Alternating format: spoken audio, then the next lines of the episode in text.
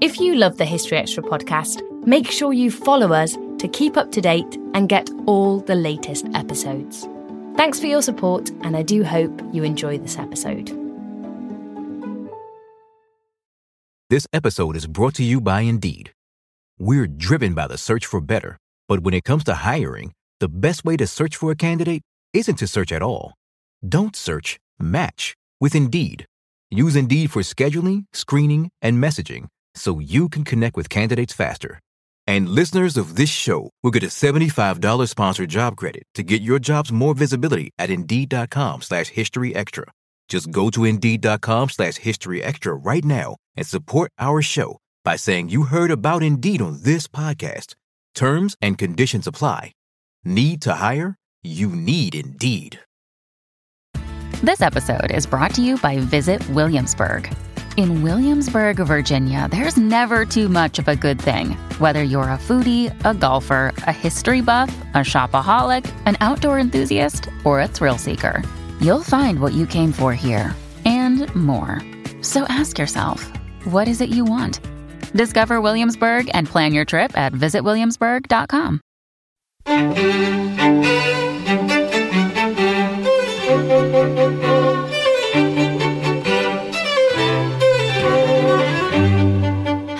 welcome to the History Extra podcast from BBC History Magazine, Britain's best selling history magazine.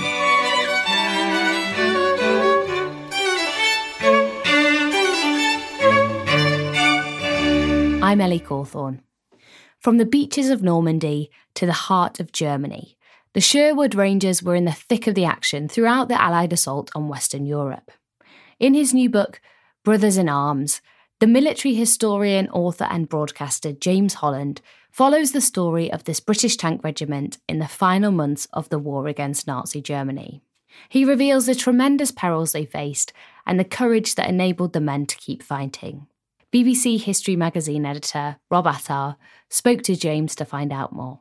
First off, why have you chosen to write about the Sherwood Rangers? Were they a typical tank regiment or was there something extraordinary about them? Um, I suppose in one way they were a typical tank regiment of an independent armoured brigade. And I think it's important to stress that that armoured units within an armoured division and armoured units within an independent armoured brigade were different. It was part of the kind of evolving tactics uh, of the British Army in the Second World War, and particularly in, in the Mediterranean and European theatres. And the idea behind an independent armoured brigade was that they would be working with the infantry divisions. And the whole plan was that the infantry would do the grinding attack. They would break down the enemy defences, breach a big hole through which the armoured divisions would then exploit. So the kind of the armored divisions were seen as a sort of corps de chasse, I suppose, a kind of sort of, you know, a, a, a quicker, more mobile, rapid force that would exploit any kind of great big breach in the line. Whereas the independent armored brigades were there to operate hand in glove with the infantry. So sort of slow. And originally the idea was that they would have Churchill tanks, which were not very fast but incredibly well armored and you know could climb up anything and all that kind of stuff. But there just weren't enough of them. So the, most of the independent armored brigades ended up being equipped with American Shermans, which is what the Sherwood Rangers had. And the Sherwood Rangers, because the nature of warfare in Northwest Europe, particularly, didn't pan out quite as people anticipated.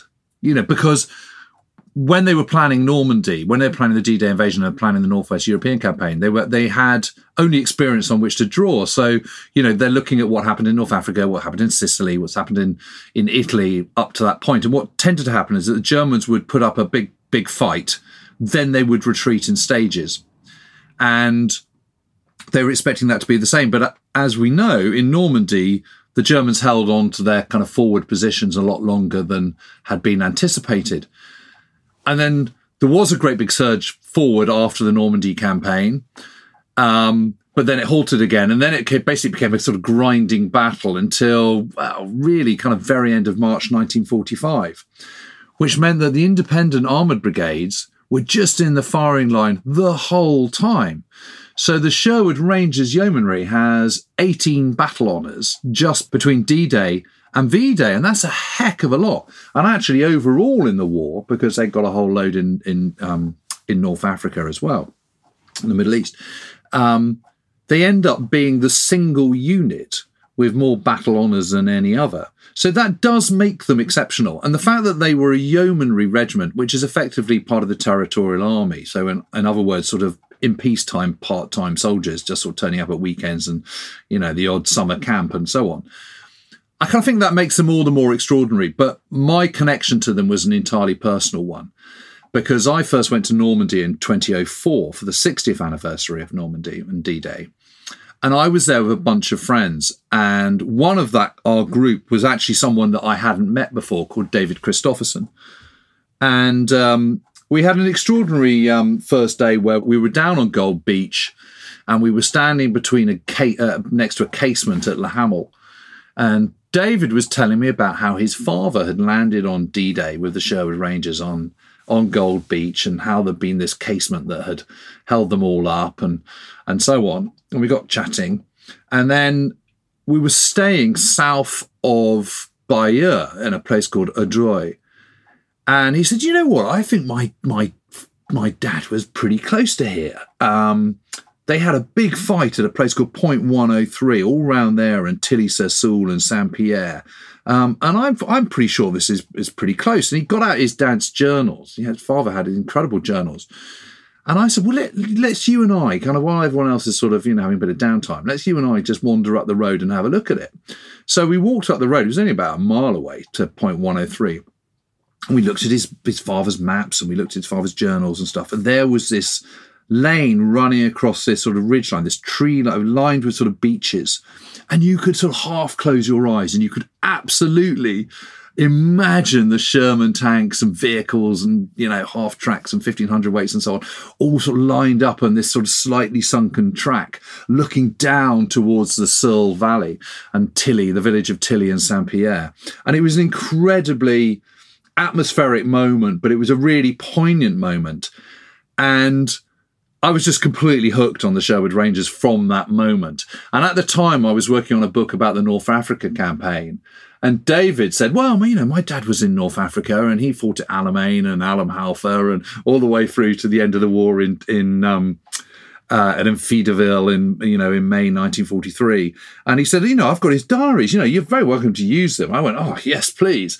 And so I wrote about Stanley Christopherson in Together We Stand, which was a book that eventually came about in North Africa.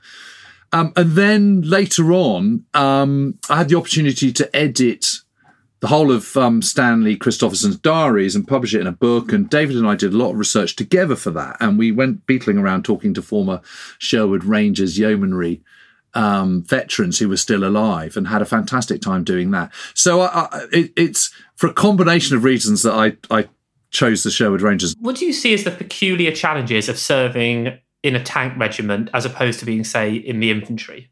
Well, I think I think both infantry and tanks is is absolutely brutal, and I think we have this sort of vague sort of impression that because of the huge slaughter on the Eastern Front and stuff, you know, if if, if you were in the British Army or the American Army or Canadian or whatever, you didn't have it quite as tough.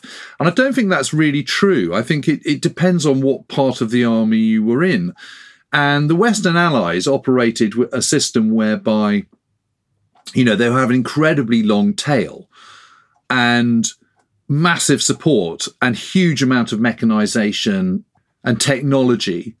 And the idea behind that was to limit the number of people at the coalface of war to the absolute bare minimum. Um, this was the kind of steel, not flesh strategy. And broadly speaking, it was incredibly successful. But the bottom line was you still needed armor and you still needed infantry, and they were the spearhead. They're the tip of the spear. So if you're unfortunate enough in the Second World War, in the British Army, for example, to be in the infantry or the army, your chances of getting through unscathed statistically are pretty much zip. You, you know, certainly in armour, if you were the Sherwood Rangers, you had you had a zero chance of getting through unscathed statistically. Now, obviously, there were some people who got through unscathed, but they were incredibly lucky. There wasn't a single tank crew in the Sherwood Rangers that didn't get hit at some point in the Northwest European campaign. I mean, that's an incredible statistic.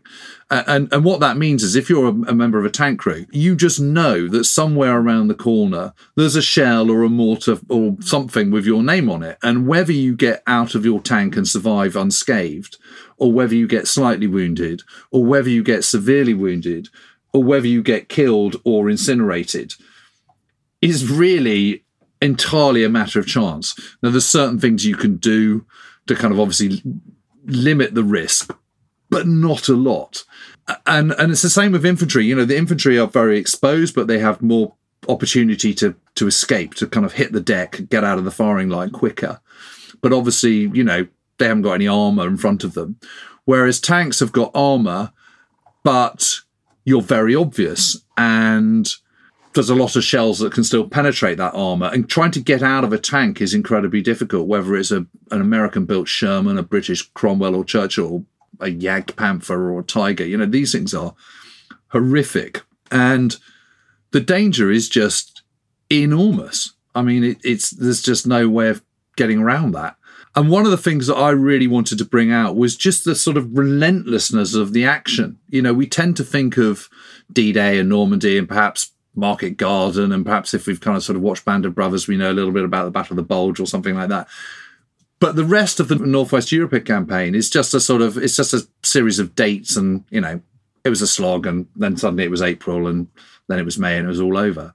And no one knows the details of it, and no one really appreciates, I think, just how brutal it was for infantry, but also particularly armour, and particularly these independent armour brigades. I mean, you know, the Sherwood Rangers, when they saw the Guards armoured, coming through who were part of an armored division you know, they go, oh, careful, you know, watch the paint, you know, all these kind of comments, because basically they've been sort of, there was this sort of perception that they've been kind of sat back, um, which is possibly a bit unfair, but but there is a sort of element of truth to it. And there's no question that the independent armour brigades, and particularly something like the 8th Armour Brigade, which the Sherwood Rangers were attached to, you know, those three armoured regiments within that brigade were just in the firing line the whole time.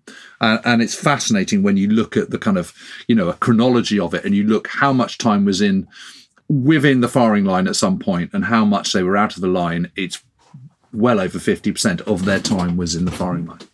And how did these men cope with that? I mean, how did they survive mentally under constant fire and, and so much danger?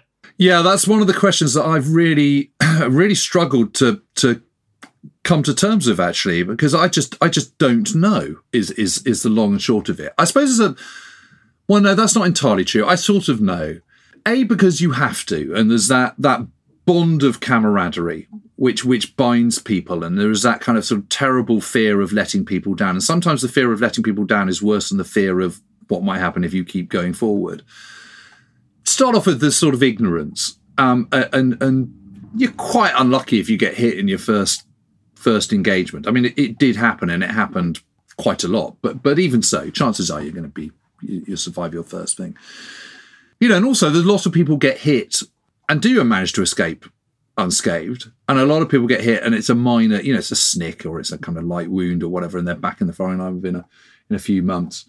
So I think there's that. I think also the atmosphere in the in the regiment was a really really strong one. And, and Stanley Christopherson, David's father, who I've already mentioned, who took over command of the regiment on the 11th of June, 1944, so just a few days after D-Day. He he introduced a kind of very different approach of leadership. So he his one was one of very open, very friendly, very cheery, could absolutely come down like a ton of bricks if he really needed to, but he rarely had to because people had so much respect for him, for his own personal courage, and for his ability to keep going, to keep smiling, to keep being chipper all the time. And I think that had an incredible knock-on effect. And one thing I would say, whether it's a whether it's a sporting team or whether it's an army or whether it's a division you know, or a brigade or whatever. I think I think it really filters down from the top. I've really come to the conclusion that leadership really does kind of suffuse what is beneath it. And I think it's incredibly important that the leadership is correct. And there's nothing worse than a poor leader of in a in of, of men in the Second World War. You know, it it just you know morale just goes through the floor if you're not careful. And maintaining morale and maintaining that kind of strong leadership is just so important. Uh, and I think Stanley Christopherson just had an innate ability to to be able to kind of to, to lead men and, and to have that respect. I, I remember when David Christopherson and I were going around talking to veterans, every single one just said, Stanley Christopherson was the most incredible commander. He was the most incredible person I ever met. I, I just don't know how he did it. John Semken, who was a squadron commander, um, he just kept saying to us, I don't know how Stanley did it. I don't know how he kept going. But somehow he did. Uh, and I think that was a really important factor. But, you know, there's no question that lots of people are starting to lose their nerve. And the other thing I think that there was the setup within the Sherwood Rangers was you had Stanley Christopherson, then you had Dr. Charles Hilda Young. He was always known as Hilda for some reason. Um, and, and he was the MO, the, the medical officer. And then there was the Padre, Leslie Skinner. And I think the three of them provided what we would now call pastoral care and very good pastoral care. So they kept an eye on people. You know, someone who'd been in it in North Africa and then done D Day in Normandy and was just looking a bit, you know, bit tired. You know, they'd have regular meetings with the squadron commanders and troop commanders. They go, you know, how is everyone? You know, how's Ernie and kind of, you know, I don't know, in two troop or whatever in A squadron. Well, you know, I'm a bit worried about him. And they'd whisk him out and put him into the echelons. And the echelons were kind of, you know, three fifths of the regiment, and they're the people who are supplying, doing all the supplies. And so they're beetling around in trucks. So there's still there's still danger, but it's nothing like the danger of being in the Sabre squadrons, the three fighting squadrons, and the Recce troop. So they'd do that, and they'd also do that with officers as well. So suddenly, you know, there was a young, might be a young troop commander who's just been in the line, you know, three months or something, and he's just starting to, nerves are starting to fray, and they'd whisk him out and put him into regimental headquarters, and he might do a stint as intelligence officer, or they might move him to a, an officer role in the echelons or or whatever, or they might send him home on a course for a couple of weeks. You know, they were very, very good at, at, at getting people before it got too late and it's very interesting reading those letters, you know, the, uh, and reading diaries and memoirs that were written pretty much at the time. You know, it's absolutely clear that the the grinding fear. You know, you, you come out of the line and you've got that incredible kind of release of fear and adrenaline that, oh, thank God, you know, we're safe for a few days, you know. And then suddenly it's like, okay, we've got to get going again. We've got to move back into the line. And, and yeah, I, I think it's just a combination of things, to be honest, Rob but but but how they did it, I, I you know, I'm in awe of what they went through.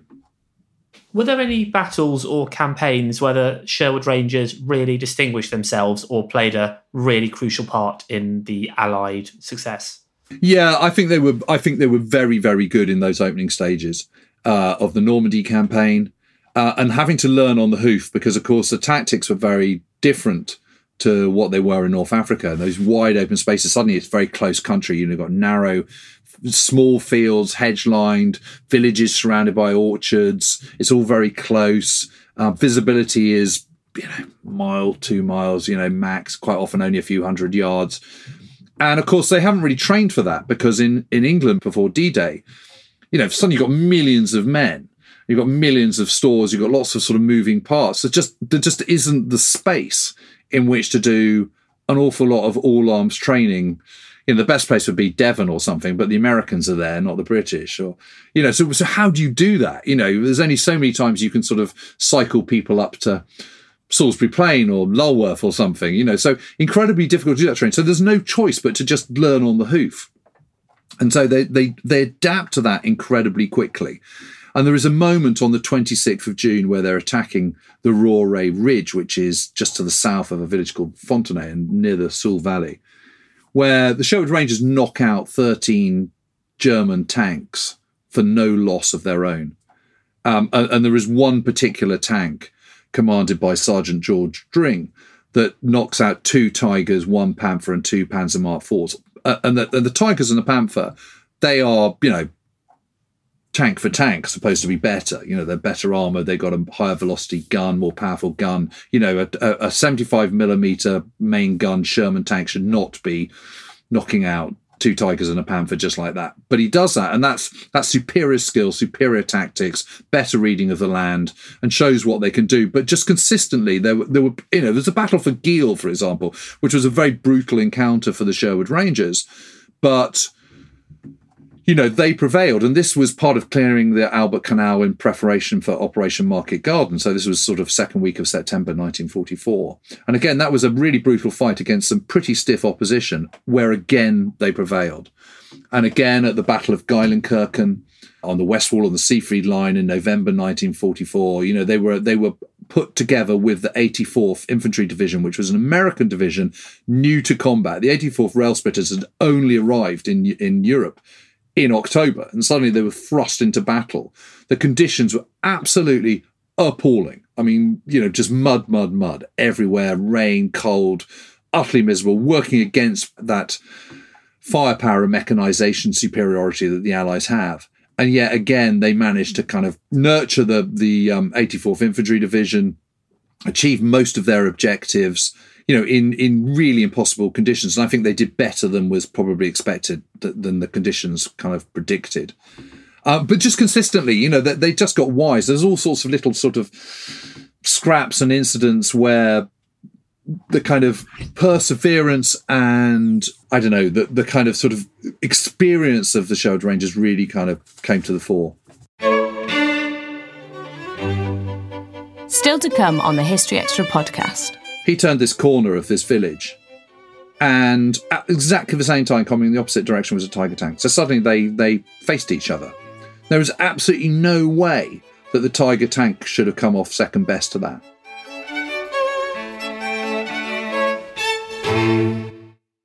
This episode is brought to you by Indeed. We're driven by the search for better, but when it comes to hiring, the best way to search for a candidate isn't to search at all. Don't search, match with Indeed. Use Indeed for scheduling, screening, and messaging so you can connect with candidates faster. And listeners of this show will get a $75 sponsored job credit to get your jobs more visibility at Indeed.com slash History Extra. Just go to Indeed.com slash History Extra right now and support our show by saying you heard about Indeed on this podcast. Terms and conditions apply. Need to hire? You need Indeed. Sort of in these later battles, you've got autumn turning into winter. What did the cold weather mean for serving in a tank crew? Yeah, it's just it's a it's a sort of different set of miseries because of course in high summer you've got incredibly long days where it's light because you know while it's light you tend to fight when it's dark you don't. So obviously the fighting day is shorter in the winter, but it's just you know tanks despite all the kind of modernization and technology and mechanization of the Second World War, and particularly the latter part of the Second World War, you know, there is a reason why people tended to fight in the traditional summer campaigning season. And that's because the ground was harder, the days were longer, and it was kind of easier. And that still stood in the Second World War. And I think the problem you've got is you've got, ta- you know, yes, you've got tanks with tracks and stuff, but there's only so mm. much mud they can go through, you know, and, and it's just the conditions of sort of operate, you know, you're basically living in a tank. So, yes, okay, you might be lucky enough to get some billets, but the billets aren't going to have kind of heating or, you know, they're going to be dank and dark and a kind of sort of knocked out house or cellar or something. And it's freezing cold. I mean, the winters during the Second World War were notoriously awful.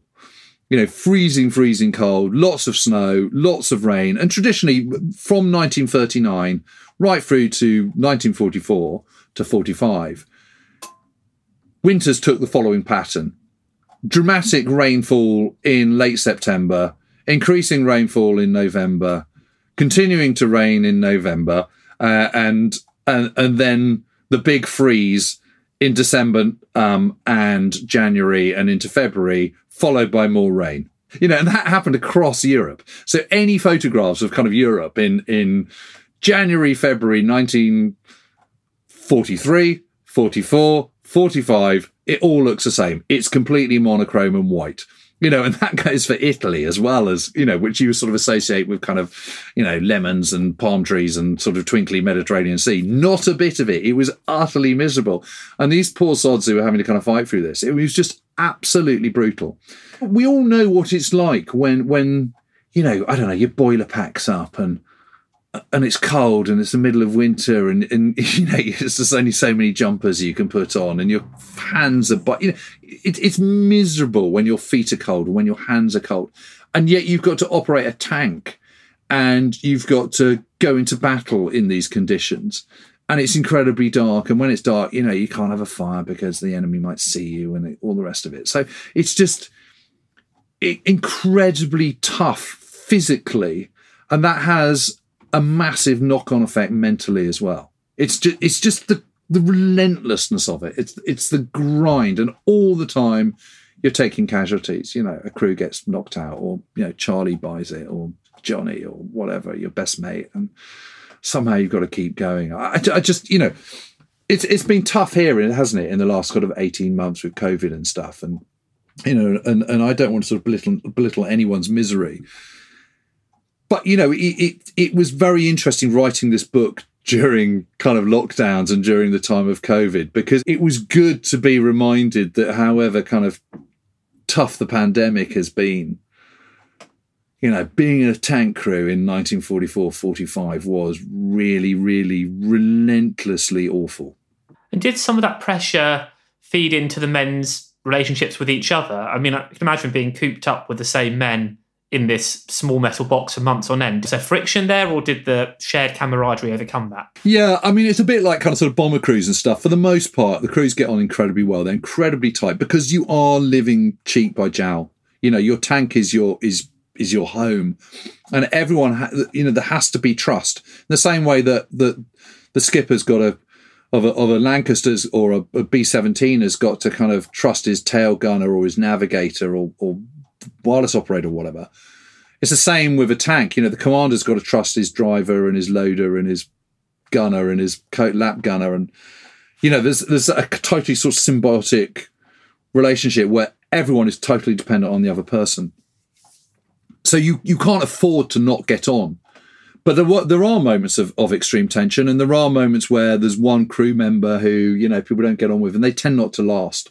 You know, they tend to be moved on pretty quickly because the you know the troop commander can see it, or the squadron commander gets wind of it, and they just go right. You know, that can't have that. So you know, Bert, who's been a pain in the ass driver and no one really likes, suddenly he's whisked off to echelon or taken out of that environment. But there's a moment, you know, I remember there's a moment with John Cropper. He was uh, in, B Squadron. You know, they're they're in this incredibly fraught and tense situation in the middle of this battle where they're climbing up this ridge through these woods and they just don't know what is going on. They don't know what is what's happened to the crews that have there's sort of radio silence and everyone starts just absolutely losing the plot. And they this terrible argument breaks out in the crew over the smallest smallest thing and it's just tension. But you know they all make up and they're it's all absolutely fine. It's all completely forgotten kind of moments later but there's also another moment sort of towards the end of the war where a much loved squadron commander basically loses his nerve and gets gets repatriated back to back to England and a new squadron commander comes in and, and he's guy who has been wounded on D-Day and has seen a lot of desert action but doesn't know about Northwest Europe. So he's come in as major a major and a and a squadron commander and he is commanding troop commanders, lieutenants who've been in the firing line for months and months and months and know what know literally every trick in the book.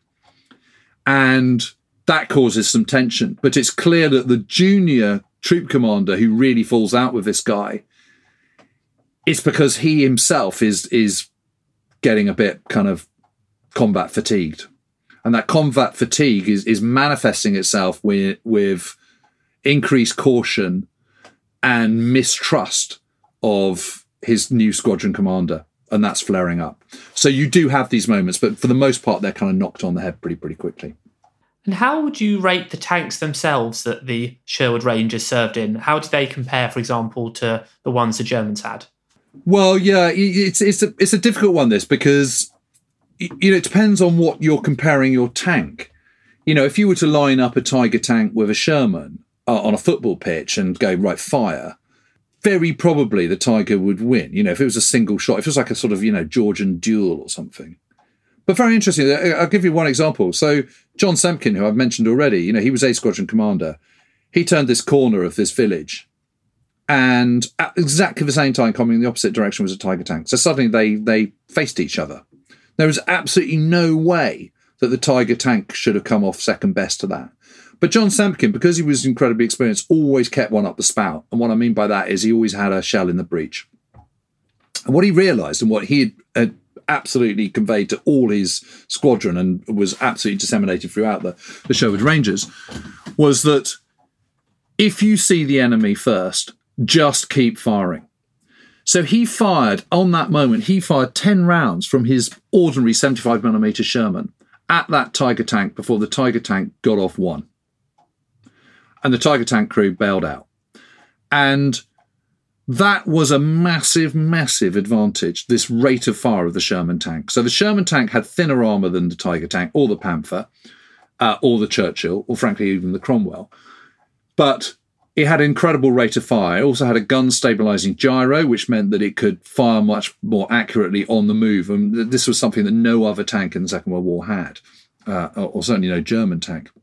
And what they realized was that what you could do was pummel your enemy with with tank with, with shells very very quickly and what that would do was then make the German crew go into the hull of their tank. So, so for the most part, tank commanders had their heads and shoulders at least above out of the turret because otherwise you can't see. You've got periscopes inside, but they're very, very um, disorientating, and your field of vision is very, very narrow.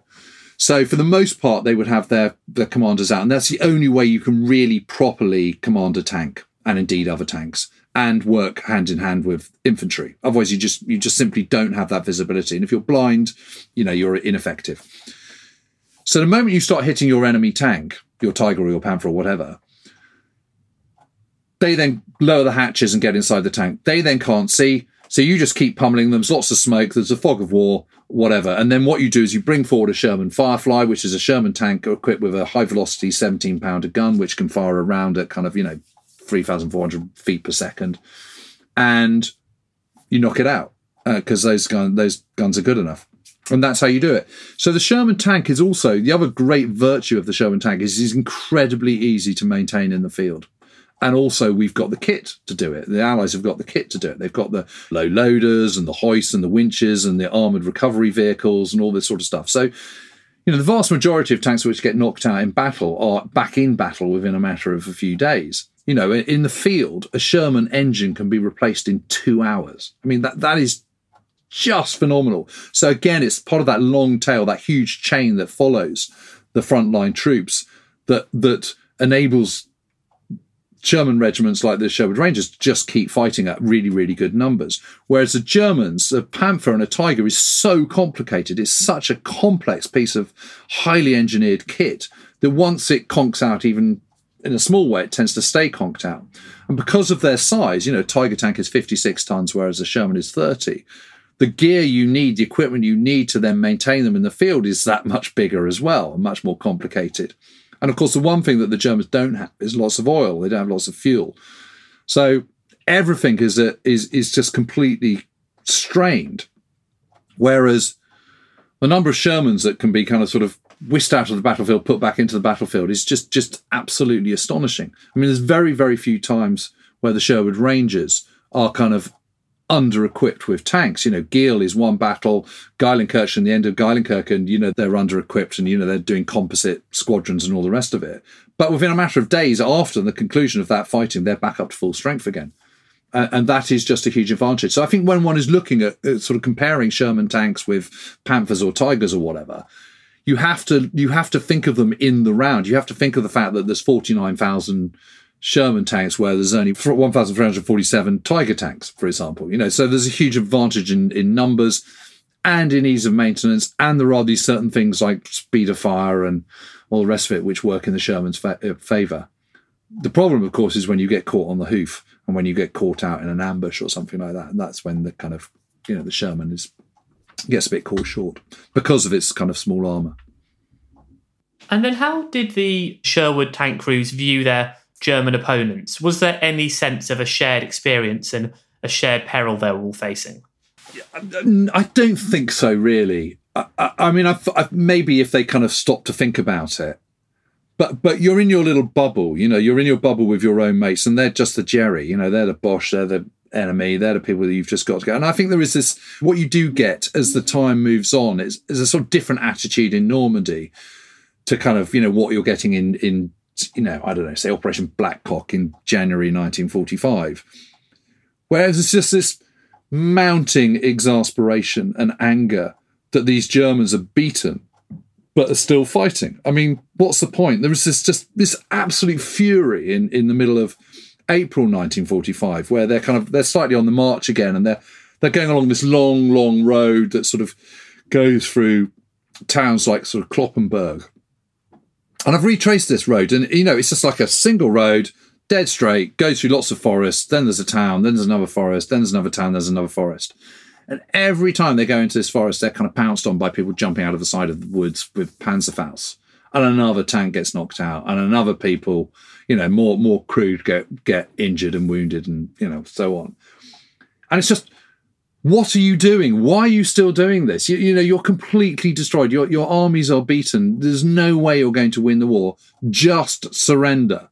And of course, you know, a number of Germans do do that, but a lot don't. And I think that's so compared with tank crews, I, I, no, I don't think there is really. I don't think there is a sort of commonality, a, a, a, sense of shared experience.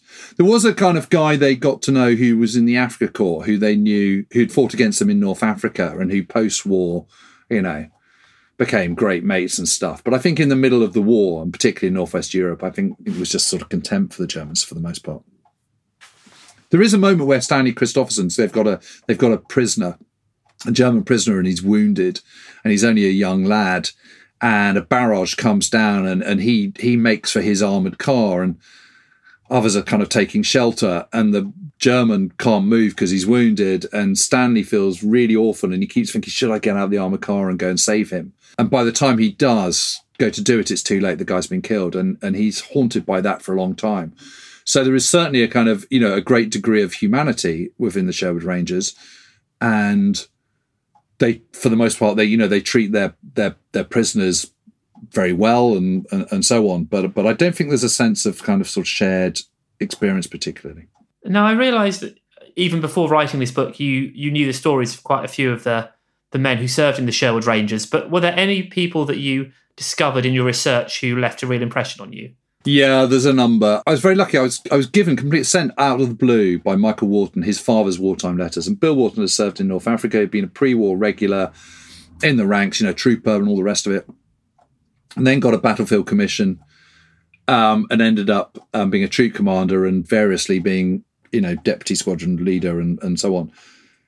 And he he turned 32 in 1944 and was married and had got married in August 1939. And he'd only seen his wife once for leave when they came back from North Africa uh, before training for D Day began. And his wife was pregnant and actually did give birth to their first child at the end of 1944. And his letters are just incredibly moving and touching and funny and wonderful observations of his colleagues and comrades and you know incidents that have happened, but also sort of his incredibly wistful yearning to be with her again. You know, can you realize that you know it's it's not since before the war that I saw you in shorts and that we were playing tennis together. You know, and it really struck me this sort of incredible period of time and how hard that must be to keep that relationship going and keep the you know the the the kind of sort of the heart still tender and all those sort of things. And and yet and yet they did it. And he you know fortunately he survived despite being very badly wounded. He just seems such a lovely fellow. I mean just a really decent man. Uh, and that really struck me. I was also struck by the letters of harry heenan and, and he was actually killed on the 25th september 1944 and he he joins the regiment at the end of june and he's 21 on the 25th of August, so he dies a month after his 21st birthday. But you're struck by how he's a kind of boy man. You know, he is a man, but but he hasn't quite shed his youthful skin. So there's lots of things in his letters where where you know that youthfulness just just shines through a bit, I suppose. You you just you can just really see what his character's like, and I and and and and that was incredibly moving and then I suppose the other person is is really is is Leslie Skinner, the Padre, whose who's kind of sort of bravery and devotion to duty is just sort of second to none, and and you know you just you're just left in awe of these people, really. After the war, what happened to the men that you wrote about? Were they affected a lot by their experiences, and did they remain close with each other? Uh, yeah, there was. There was a you know there was a very well there was a, the regimental association was, was important. When I was researching this, I found up in the archives up at up at Carlton Barracks in Nottingham these these huge buff folders of all the correspondence of the Regimental Welfare Association. And there's just reams and reams and reams of these letters. And there was sort of funds and charity. It was basically a sort of charity, really. And it just sort of reminded you that, of course, this was all before kind of welfare state came in. So, you know, people did need help. And there's, there's cases of, you know, it's, it's like financial help, it's advice, it's, it's pastoral care, as all sorts of stuff that all these guys are sort of getting, you know, it's, it's, helping them get jobs and all sorts of stuff. You know, once they're demobbed. So, so yes, and there's there's regimental reunions and, and and so on and so forth. But yeah, they did, and you know, Padre Skinner seems to have done endless numbers of marriages and and then later on in life funerals as well. And they all seem to be a pretty tight bunch. I mean, of course, it affected people. I mean, George Dring, who was this sort of you know absolute legend within the with the Sherwood Rangers, you know. He, never talk about it at all until you know very near the end of his life. You know, he didn't didn't want to kind of sort of think about it really. You know, even Stanley Christopherson. I remember David telling me that you know there were dark moments when you know he would he would sort of recede out of view for a few days, and you know they knew not to kind of disturb him too much. You know, because they've all witnessed so many horrors and, and so many awful things, and of course it's traumatic.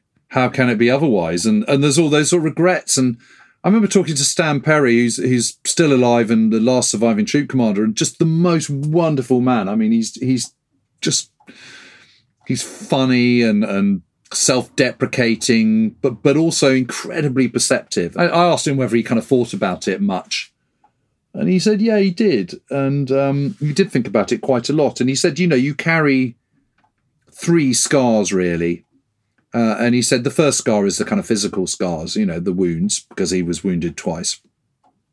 He said the second scar was kind of the doubts that you had.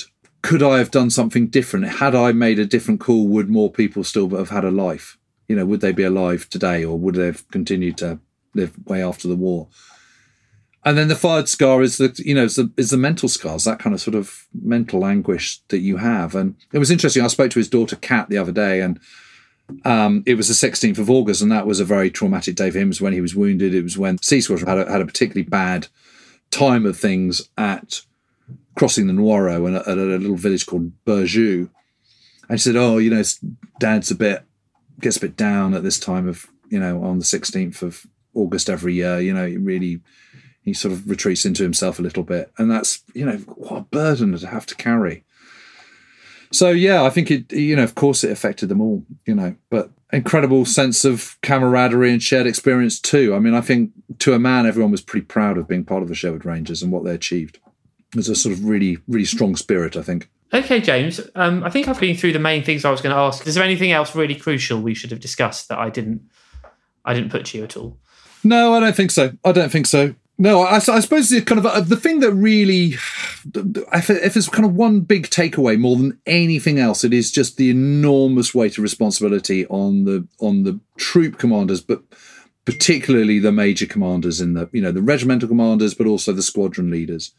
You, you know, if you're a squadron leader, you, you've got to have your head out of the tank. You're listening to your own crew on the intercom. You're also listening on the B net because that's your squadron net, but you've also got to listen to what's going on on the A net um, because that tells you what's going on the wider, wider battle. You've also got to be in touch with your infantry commander, the, the, the battalion commander with whom you're supporting. You've also got to be looking all the time for danger. You've got to be making decisions. Those decisions can be a matter of life and death, whether you get that right or wrong. I, I just don't know how they did it. Uh, and in summer, you've got a day that probably starts at 3.30 and probably doesn't end till kind of half past 12 1 if you're lucky three hours kip in the night and the rest is just sort of snatched cat naps in, in between. But because you're a squadron leader, you don't really have much opportunity for cat napping. It's not like a driver, you know, suddenly you're sitting there doing nothing for an hour or whatever. You know, as a driver or a gunner or something, you can just sort of sit outside your tank and have a few, few not, you know, have 40 winks. But you can't really do that if you're a squadron leader because you've just got to be on it all the time. And that mental and physical strain that that put on people is just gargantuan. I mean, John Semken, who I've mentioned a couple of times, you know, he was 23. He's 23 and he's a squadron commander who's also having to develop new tactics for the situation they find themselves in the summer of 1944 so many men that he's got to look after. He's got maybe 100 men to kind of, you know, under his command that he's personally responsible for. He's got to make snap decisions. Quite often those those squadrons are operating independently because how an independent armored brigade would work is that each regiment would be attached to a different infantry brigade and each squadron would be attached to a separate battalion within that brigade. So quite a lot of the time, you're a squadron is doing something quite different to B squadron and C squadron. So those squadron leaders, those squadron commanders have just got so much to think about, so much on their plate. And, and how they did it, I just, I just don't know. I, and, and that's, it's that incredible weight of responsibility that, and, and how much they've got to think about that really, really struck me. And again, you know, I just look back on what I was like when I was 23, you know, what a kind of utterly useless, feckless individual I was. You know, I just, I just totally just don't know how they did it. You know, there's, there's, there's troop commanders who are 19 and 20. You know, my son has just turned 20. The idea that my son would be commanding, you know, a troop of four Sherman tanks in the middle of a kind of vicious, brutal war just absolutely chills me to my core. That was James Holland. Brothers in Arms, one legendary tank regiment's bloody war from D Day to VE Day, is out now, published by Bantam. James has also written a feature on the Sherwood Rangers for the November issue of BBC History magazine, which is on sale now and also includes pieces on Queen Elizabeth I, medieval jewels, the fight for abolition, and the history of windows. Thanks for listening. This podcast was produced by Ben Newitt, Jack Bateman, and Brittany Colley.